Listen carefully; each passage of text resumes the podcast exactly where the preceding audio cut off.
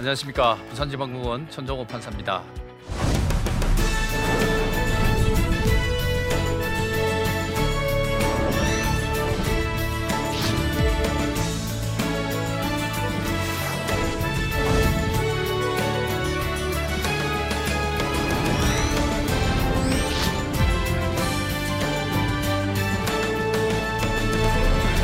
지난 8년간 소년 재판을 담당한 경험을 가지고 학교 폭력 그리고 청소년 비행 이해와 예방이라는 주제로 여러분들과 예, 함께 나누고자 합니다. 학교 폭력의 개념은 학교 폭력 예방 및 대책에 관한 법률 제2조 제1호에 규정되어 있습니다.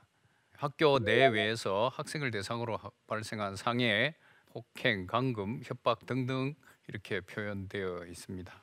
공갈은 우리 아이들이 주로 쓰는 용어가 삥뜯기라고 하고요. 예, 강요나 강제적인 심부름은 셔틀이라고 하고, 예, 따돌림은 우리가 보통 쓰는 왕따라고 합니다. 여기 중요한 것은요, 예, 피해자가 학생이면 피해자가 학생이면 학교 폭력이 된다는 겁니다. 가해자는 누구냐에 관계없이 학교 폭력은 예, 피해자 중심으로 되어 있습니다. 그 내용을 보면 주로 폭력적인 것들입니다. 예, 이것을 근거로 여러분들에게 질문을 해보겠습니다. 첫 번째, 학생이 학교 수업 시간에 친구의 책을 훔친 경우, 자 이게 학교 폭력이 된다는 분, 네, 안 된다는 분, 손도 안, 안 드신 분들은.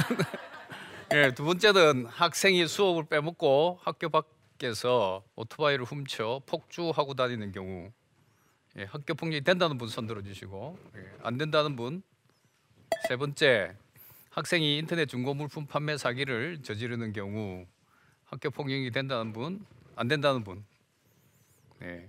네 번째 이 학생이 원조 교제를 하는 경우 이게 성매매에 해당하는 경우인데요 학교 폭력이 된다는 분 안 된다는 분, 네, 이 모두가 학교 폭력이 되지를 않습니다. 아까 말씀드렸듯이 학교 폭력은요 첫 번째 학생을 대상으로 해야 되고요, 두 번째 그게 폭력적인 행위여야 됩니다. 첫 번째 교실에서 친구 책을 훔친 경우는 절도기 때문에 폭력이 아닙니다. 두 번째는요 수업 빼먹고 오토바이 훔친 경우는 학생을 대상으로 한 것이 아니죠. 그래서 학교 폭력이 아닙니다. 인터넷 중고 물품 판매 사기도 학교 폭력이 되지 않습니다. 원조 교제는 더욱 더 안 되겠죠. 이와 같이 예, 학교 폭력에 관해서 우리 시민들이 생각하고 있는 개념과 예, 법이 정하고 있는 개념이 많은 괴리가 있습니다. 그래서 지금 이 시간부터는 학교 폭력과 청소년 비행으로 나누겠는데요. 어른들의 경우에는 이렇게 나눌 필요가 없습니다만은 청소년들 경우에는 학폭법 때문에 학교 폭력과 청소년 비행을 나눠야 되고요. 예, 그렇다면 앞으로 여러분들이 예, 청소년 비행 관련 예, 기사를 보실 때 먼저 여러분들이 주의해야 될 것이 이게 학교 폭력인지 청소년 비행인지 구분해 주십시오. 그래서 이제 학교 폭력의 경우에는 좀 엄중한 조치가 필요합니다만은 청소년 비행 쪽은 그렇지 않습니다. 다른 접근을 해야 됩니다. 자, 그렇다면 여러분들한테 질문을 하겠습니다. 소년부 판사님들, 가정법원에서 소년부 판사님들이 저, 처리한 사건 수- 중에 학교 폭력 사건이 많겠습니까? 청소년 비행 사건이 많겠습니까? 청소년 비행 사건이 많습니다. 그걸 꼭 염두에 두십시오. 네. 2011년 12월에요. 대구에서 권모 군이란 학생이 중학생이 자살을 합니다. 그것 때문에 예, 학교 폭력 문제가 2011년 말부터 시작해서 2012년 그 이후로 많은 국민들의 관심사를 예, 끌었습니다. 그래서 이제 2012년 기준으로 해서 2012년 2차 기준으로 해서 이 학교 폭력 사건 수가 양상이 달라집니다. 가장 많은 예, 사건 수는 언어 폭력입니다. 2013년 1차부터는요. 예, 조금씩 변화하지만 여전히 1위는 언어 폭력입니다. 그 전에 우리가 관심을 가지기 전에 2위는요. 아까 말씀드린 공갈, 삥뜯기였는데요. 2위가 왕따, 나머지가 아까 상해, 폭행, 강금, 셔틀 이런 것들입니다. 관심을 가지니까 그런 눈에 두드러지는 것은 예, 사라지고 이제 숨어서 저지르는 학교 폭력이 많아집니다. 그래서 학교 폭력은요 1형과 2형으로 나누어 보실 필요가 있습니다. 1형인 언어 폭력과 왕따 이거는 범죄적인 시각에서 접근하시면 안 되고요. 인성 교육적으로 가야 됩니다. 인성 교육이 잘못해서 욕을 하고 왕따를 하는 것이지 이것이 큰, 나중에 큰 범죄자가 된다는 그 전제에서 쓰면 안 되거든요. 그래서 1, 2형하고 2형은 나누는데 2형이 아까 말한 여러분들이 보통 학교 폭력이라고 생각하시는 것들 학생을 대상으로 하는 것 때리고 돈 뺏고 심부름하고 그래서 1형과 2형은 나누셔야 되고 1형은 인성형이라고 하고요. 2형은 비행형 또는 범죄형이라고 합니다. 그래서 학교 폭력에서 우리가 관심을 가져야 될 것은 2형이고요. 사회 전체가 관심을 가져야 될 것은 1형입니다. 욕설 문화를 줄이고 예, 왕따 문화를 줄여가야 됩니다. 근데 학교 폭력 안에도요. 학교 내 폭력과 학교 밖 폭력이 있습니다. 예, 저기 보시면 아까 말씀드렸듯이 2011년 11월 대구 건군 자살 사건 이후로 학교 내에서 아이들이 극단적인 선택을 한 경우가 많습니다. 그것이 왜 그러냐면 2011년 11월에 예, 대구에서 건군 자살 사건이 터지고 우리 사회가 관심을 가지니까요. 2012년도에 들어와서 대구 경북 지역에서 열몇 명의 아이들이 연속적으로 자살을 그 원인은 밝혀지지 않았는데요.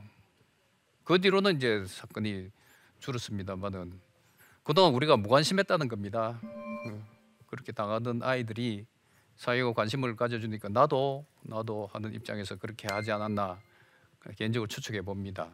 그런데 최근 2017년에 일어났던 부산 전생 폭행 사건 아시죠? 이 사건은 학교 안에서 있었던 것이 아니고 학교 밖에서 있었던 겁니다. 내용이 다릅니다. 부산 전생 폭행 사건의 경우는 이렇습니다. 이 아이가 피해자가 학생입니다. 아까 학교 폭력은 피해자가 학생이면 학, 학교 폭력이라 했죠. 그런데 이 아이가 부산 여중생 학교 폭력 사건 발생 시점으로 60일간 장기 결석한 아이입니다. 3일만 더 결석하면요 유급이 되어서 1년 더 새로 다녀야 될 아이였습니다. 자 그런 아이들에 대해서 여러분들 학교 친구들이 관심을 많이 가질까요? 선생님들이 그 아이가 왜 장기 결석하는지 요즘 가정 방문하고 합니까? 안 합니다. 그 아이는 놀아줄 친구가 없어요. 학교 가지 않죠. 가출도 좀 하고 있죠. 그런 상태에서 학교보다는 학교 밖에서 이렇게 그룹을 지었다 보니까 학교 밖 아이들이 어떻습니까? 학교 내 아이들보다는 위험한 군에 속하는 아이들이거든요. 그 아이와 놀아준 그 선후배 친구들이 대한학교에서 다니는 아이들입니다. 학교에서 말썽을 일으켜서 그 대한학교에서 교육을 받는 아이들이거든요. 그러니까 그 아이 속에서는 고위험군 아이들이 많아요. 그리고 사소한 말 한마디에 폭력이 일어납니다. 여러분들이 보통 생각하면 학교 폭력하면요.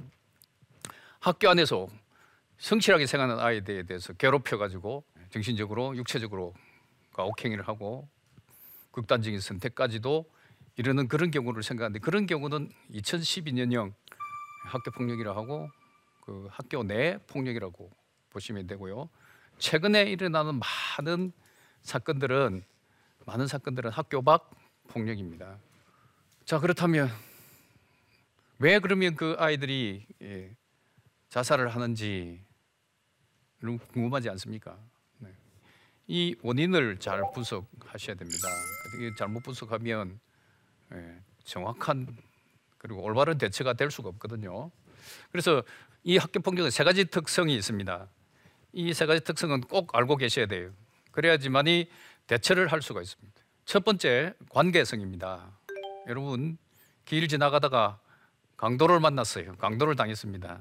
그 강도하고 여러분하고 사회적 관계가 있을 확률이 높습니까? 희박합니까? 아는 사람이 칼 들고 강도짓 안 하겠죠. 자, 그게 일반적인 범죄의 특성인데요. 학교 폭력은 어떻습니까? 친구 사이에, 선후배 사이에, 동창 사이에 발생합니다. 자, 전혀 모르는 사람한테 당한 경우하고 아주 친하게 지내다가 학교 폭력에 휘말린 경우 어느 쪽이 정신적 충격이 클까요? 네, 아는 사람 있겠죠. 네, 그게 첫 번째 특성입니다. 관계성. 두 번째가 지속성입니다. 어제 강도를 당했는데 오늘 또 그 사람한테 그 장소에서 강도 당할 확률이 높습니까? 희박합니까? 희박하죠. 강도가 보통 심장이 아니면 그 자리에 다시 안 오겠죠. 근데 학교 폭력 어떨까요?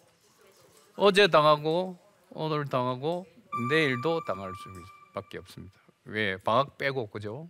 휴일 빼고 학교를 가야 되니까. 근데 그 지속성 속에 뭐가 들어가냐면요, 예, 가벌 관계가 들어갑니다. 그럼 폭력이 지속이 되면 한쪽은 일방적으로 가해자가 되고 한쪽은 일방적으로 피해자가 되는 그런 가불 관계에 설 가능성이 매우 높습니다. 지금까지 8년간 지켜본 바에 하면 한 번 주도권을 잡으면요 지속적으로 괴롭히는 경우가 꽤 많습니다. 세 번째가 공연석입니다. 강도가 남이 본 데서 강도짓 합니까? 안 하죠. 근데 학교 폭력은 어떻습니까? 대놓고 할 때는 있고요. 학교라는 곳은 공동체 공동체 생활하는 곳 아닙니까? 우연히 볼 수도 있고요. 어, 보통 학교 폭력 남자아이들이 학교 폭력 저지를 경우에 이제 이런 경우도 있습니다. 실제로 말가벗겨 놓고 예, 동영상을 찍어가지고 단톡이나 올리는 경우가 있거든요. 그렇게 피해를 당하고 있는데 자기가 좋아하는 여학생이 그것을 봤다 하면 어떻게 될까요? 네. 네. 그 다음에 반 아이들 30명이 그걸 다 봤다면 어떻게 될까요? 그 다음에 전교생이 그걸 다 봤다면 어떨까요? 그렇기 때문에 학교 폭력은요 일반 범죄하고 달리 접근해야 됩니다. 일반 범죄는 남이 본 데서 잘 안 하잖아요. 근데 학교 폭력은 의도하든 그렇지 않든 볼 가능성이 매우 높은 예, 공동체 구조가 되어 있습니다. 그래서 학교 폭력이요 아까 관계성에서 전혀 모르는 사람한테 당한 경우보다 정신적 충격이 크고 지속성에서 예, 정신적 충격이 크고요 공연한 이 입장에서 예, 정신적 충격이 큽니다. 이런 이세 가지 특성이 계속된다면 치명적인 결과를 초래할 수가 있거든요. 대표적인 사례가요. 예, 2013년 3월 15일에 발생한 경산 학생 자살 사건입니다. 3월 달이면 입학한 지 얼마 되지 않았죠. 예, 고등학교 입학한 지 일주일 만에 자살한 경우인데요. 자 그렇다면 판사님 뭐 일주일밖에 안 됐는데 지속성이 없는데요 하실 건데 어떻습니까? 어디까지 거슬러 올라가야 됩니까? 중학교까지 가야 됩니다. 그죠? 중학교까지 거슬러 올라가 보니까 예, 가해 아이 두 명하고 저 피해자 아이하고 세 명이 친한 친구입니다. 이 피해자 아이가 3년 동안 이 두 아이한테 괴롭힘을 당했습니다. 쓰레기통을 뒤집어 쓰고 춤추기도 하고 아까처럼 팬티 내려놓고 사진도 찍히기도 하고 그런데 이 3년 동안 신고하라 해도 신고를 안 했어요. 그런데 고등학교 가서 일주일 만에 이제 자살을 하게 됩니다. 첫 번째 이유는 아까 말했듯이 그 같이 놀던 친구들이 성적이 비슷하니까 고등학교를 같은 고등학교 가요. 고등학교는 사실상의 등급제가 되어 있어서 특목고부터 시작해서 등급제가 되어 있어서 비슷한 성적이 있는 아이들은 비슷한 학교에 갈 수밖에 없습니다. 맞습니까? 두 번째는 예, 같은 반이 됩니다. 네. 세 번째는요, 그 학교가 기숙학교입니다. 이제 바로 이해되시죠? 중학교는요, 수업을 마치면 집에 갈 수 있었지만, 예, 24시간을 방학 빼고는 당할 것 같으니까 공황장애가 온 겁니다. 그럴 것 같으면 학교를 그만두고 누구하고 상담을 해서 풀어버려야 되는데 그 무게가 너무 컸던 것 같아요. 그래서 이제 아이가 극단적인 선택을 합니다. 이런 것들이 이제 학교 폭력에 우리가 진짜 관심을 가져야 될 학교 폭력입니다.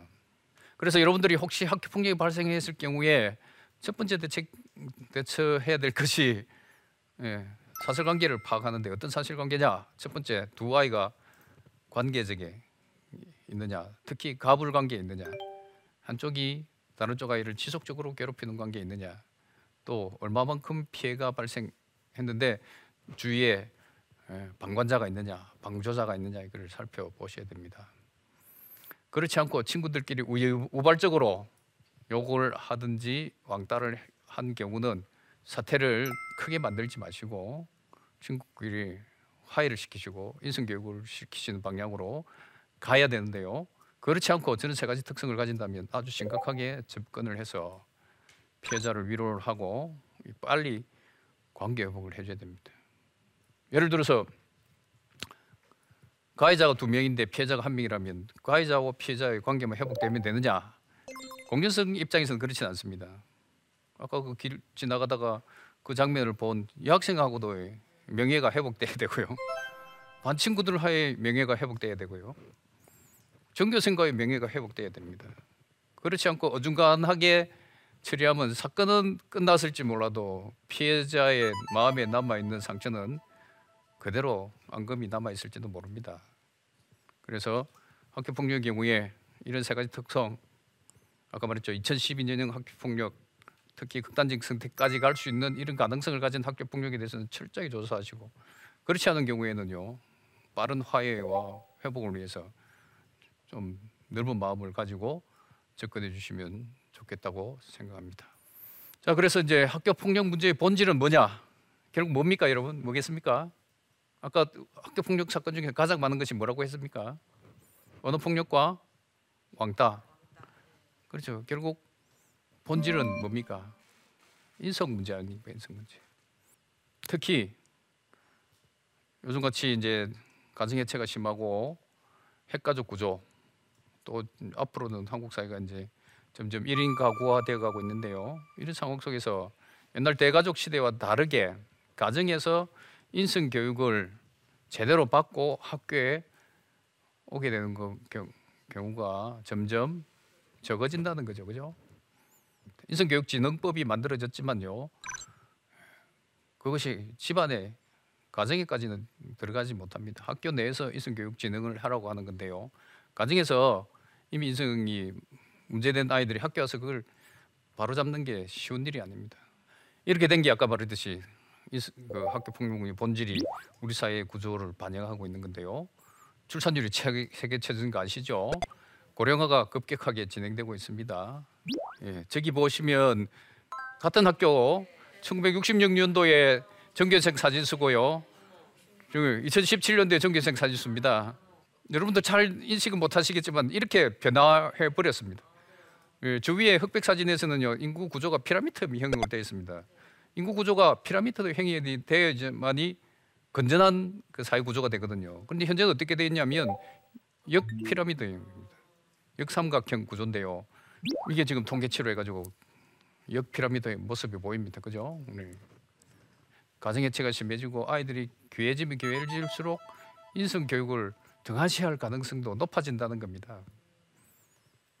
그런데 그런데 이걸 이제 이 역 피라미드 구조를 바꿔 주셔야 되는데 이게 언제 이, 그 역전될지는 저는 잘 모르겠는데 이, 이게 굉장히 이제 우리 사회에 악영향을 끼칠 수 있다는 겁니다. 그런데요, 우리 사회가 이 아이들한테 제공하는 사- 사회 모습이 너무 유해하다고 저는 생각합니다. 술, 담배 무책임하게 팝니다. 그 다음에 술 권하는 사회입니다, 그죠? 그 다음 폭력이 무기 내진 미화됩니다. 여러분 TV나 드라마 보시면 얼마나 자주 욕이 등장합니까? 아이들한테 욕하는 것도 하나도 그냥 쉽게 넘어갈 수도 있지만 그것이 상대방이 듣기에 따라서는 상처가 될 수 있고 폭력이 될 수 있다는 것을 깨우쳐 줘야 됩니다. 특히 예, 부산 전생 폭행 사건 터졌을 때 그 문제됐던 게 공감 능력 상실입니다. 내가 이렇게 저 아이를 때렸을 때 그 피해자 입장에서 어, 얼마나 아플까? 적어도 뭐 욕 한마디 잘못했다, 말 한마디 잘못한 거면 그렇게 과도하게 폭력을 행사할 이유가 있을까? 이렇게 생각을 해야 되는데 공감 능력을 상실해 보니까요. 자기가 하는 것에 대해서 상대방이 아파서 울고 외치고 할 때도 이게 피드백이 안 된다는 겁니다. 특히 부산 중생 폭행 사건의 그 폭력 장면을 보면 영화의 한 장면입니다. 음. 예, 왜 그렇게 됐을까? 그죠? 그 아이들은 그 행위에 대해서 의미를 잘 이해하지 못할 수도 있습니다. 그런 공감 능력 문제도 예, 깊이 여러분들이 각인시켜 주시고 우리 사회가 예, 학교 폭력 문제에서 범죄자의 시각에서 비행형 학교 폭력보다는 언어 폭력과 왕따, 이 인성의 학교 폭력이 많다는 생각에 인성 교육 쪽에 관심을 가졌으면 좋겠다는 겁니다. 이것은 결국 학교 폭력 문제, 특히 인성 문제는 우리 사회의 현실을 그대로 반영하고 있다고 보시면 됩니다. 이 그- 근원적으로 가다 보면 이게 학교 문제도 아닙니다, 그죠? 우리 사회 출발선에서 이미 사회 구조적인 문제, 빈부격차 문제가 심화되어 있다는 겁니다. 그런 상황 속에서 아이들은 어떻게 됩니까? 초등학교까지는 잘 모릅니다. 근데 중학교쯤 되면 바로 성적 경쟁이 시작됩니다. 그죠? 성적 경쟁이 시작되는데 제가 어, 소통하고 있는 아이들 비행 청소년 소위 말하는 비행 청소년들 아이들 보면요 영어 ABCD 모르는 아이들이 참 많아요. 근데 어떤 아이들은 중학교 들어가기 전에 영어 읽기, 듣기, 말하기, 쓰기, 수학, 정석 다 떼고 들어갔잖아요. 그럼 중학교 1학년 때 시- 시험을 칩니다. 근데 학교에서는 어떻습니까? 그 차이를 여러분들이 고려해 줍니까? 학교에서 아니잖아요. 영어 ABCD 모른다고 다시 시작시켜 줍니까? 아니지 않습니까? 당연히 하고 오는 것으로 생각하고 그러다 보니까 중학교에 딱 들어가 버리면 문제가 발생하기 시작합니다. 수업을 들을 수가 없어요. 듣고 싶어도 들을 수가 없어요. 보통 우리가 말하는 이런 구분을 하겠습니다. 양해해 주시면 주류와 비주류인데요. 주류 아이들은 미래를 위해서 공부를 열심히 하는 성적 경쟁에 그래도 따라간 아이들. 그러지 못하고 비주류 아이들은 성적 경쟁이 낙오되어서 예, 방황한 아이들이라고 보시면 되는데요. 거기서부터 주류 비주류가 나뉘고 예, 비주류 아이들은 학교에 어쨌든 졸업을 해야 되니까 몸부림친다고 저는 생각합니다. 우리 사회가 예, 우리 사회가 이런 아이들 문제에 관해서 내 아이만 잘 양육하고 학교에서 사고 안 저지르면 된다고 생각해서 이제 성적 경쟁을 시킵니다만은 우리가 돌아보지 못한 사이에 그런 아이들이 있고요. 그런 아이들이 결국 학교가 부적응하고 그러니까 언어 폭력 왕따를 저지르다가 아니면 이 유형으로 친구들 돈 뺏고 예, 상해하고 하게 되는 겁니다. 그런 상황 속에서 아이들은 학교 폭력에 노출되고 그러다 보면 예, 학교에서 징계를 받고 학교 밖으로 가서 학교 밖 폭력을 저지르고 그런 아이들이 나중에 이제 청소년 비행 쪽으로 넘어가게 된다는 겁니다. 그렇다면 학교 폭력 해결책은 가정을 바로 지켜야 되는데 그게 쉬운 일은 아닙니다. 거기서부터 출발해서 우리 사회가 한 걸음 한 걸음 나가야 되는데 오히려 역행하고 있지 않은가 그렇게 생각합니다. 자, 첫 번째 강의는 여기까지 예, 마치고 여러분들 질문을 받도록 하겠습니다. 네. 학교 폭력은 결국 인성의 문제인데요. 그래서 어떻게 올바르게 그 인성을 가르칠 수 있는지 말씀해 주시면 좋겠습니다. 예, 어, 인성은 어떻게 함양되느냐가 가장 큰 문제인데요. 여러분 저 해변에 가보면 자갈돌이 있습니다, 그죠? 자갈돌이 원래부터 둥글지는 않았을 겁니다. 뾰족뾰족했을 건데 돌끼리 부딪히다 보니까 깎여서 둥글둥글해지거든요. 그렇다면 사람의 인성도 똑같습니다. 인간과 인간 사이에 부대낌이 많아야 됩니다. 근데 지금은 예, 어릴 때부터 스마트폰이라든지 SNS에 많은 시간이 노출되다 보니까 사람과의 관계가 예, 빈도가 낮아요. 여러분 그 게임 중독에 관해서 여러분이 경각심을 가져야 되는 경우에 경우인데요. 제가 실제 처리한 사건 중에 이런 사건이 있었습니다. 두 아이가 PC 게임을 합니다. 폭력 게임인데 사람을 잔인하게 죽이는 폭력 게임이었는데 PC 방에서 만나서 예, 두 아이가 의기투합해가지고 사람을 진짜 사람을 죽여보자 그렇게 실제로 죽였어요. 그래서 교도소에 아, 구치소에서 지금 재판 대기 중에 있었습니다. 국선 변호사가 가서 아이들 면담하고 와서 저한테 들려준 얘기가 충격적인데요. 그 아이들이 반성을 합니다만은 한쪽 편에서는 자꾸 그것보다 더 빠르게 그것보다 더 잔인하게 이 사람을 죽일 수 있는 방법을 강구하게 된다는 거죠. 여러분 게임이라는 게 그렇습니다. 게임이라는 것은 사람을 총으로 쏴도 피 터지고 그죠? 그다음에 비명을 저지르잖아요.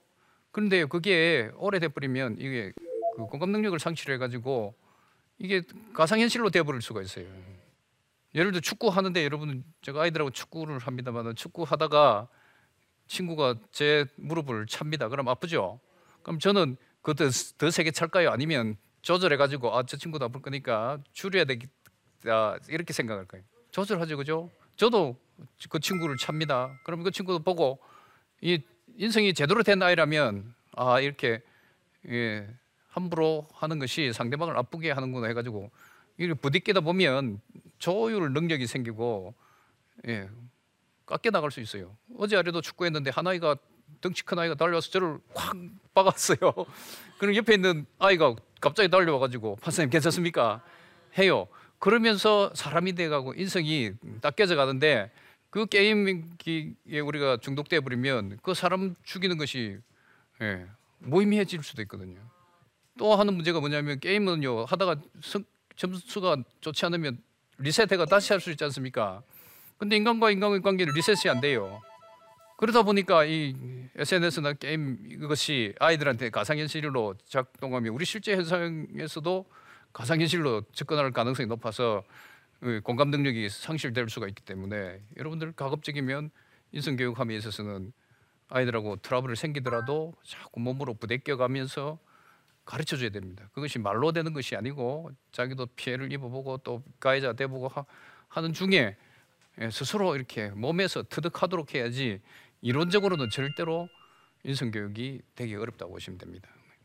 우리 사회가 점점점 음, 저출산, 핵가족화 되어가고 있는데요. 이런 상황 속에서 예, 우리 교회가 인성교육을 어떻게 책임져야 될지를 예, 깊이 고민해 보아야 하지 않을까 그렇게 생각합니다. 이상으로서 예, 제 1강을 마치겠습니다. 감사합니다.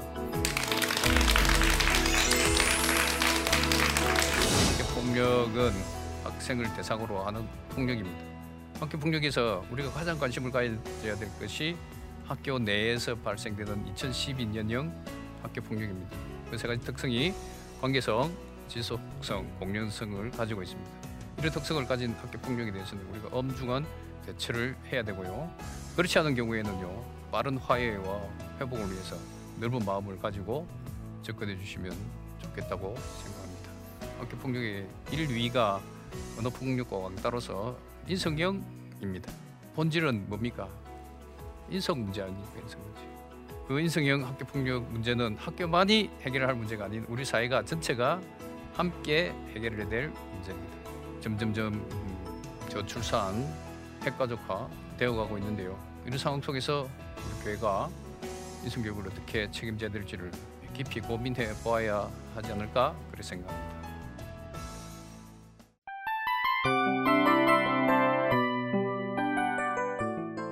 이 프로그램은 청취자 여러분의 소중한 후원으로 제작됩니다.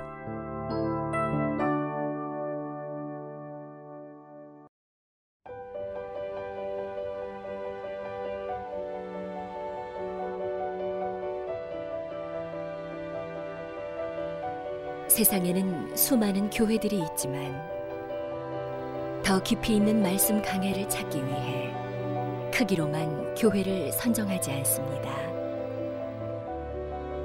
보다 좋은 영적 콘텐츠를 더 많이 나누기 위해 방송비를 받지 않습니다. 1년 365일 복음만 전하고 싶어서 우리는 광고를 하지 않습니다. 온누리의 복음을 땅끝까지 CGN TV와 함께 땅끝 선교사가 되주세요.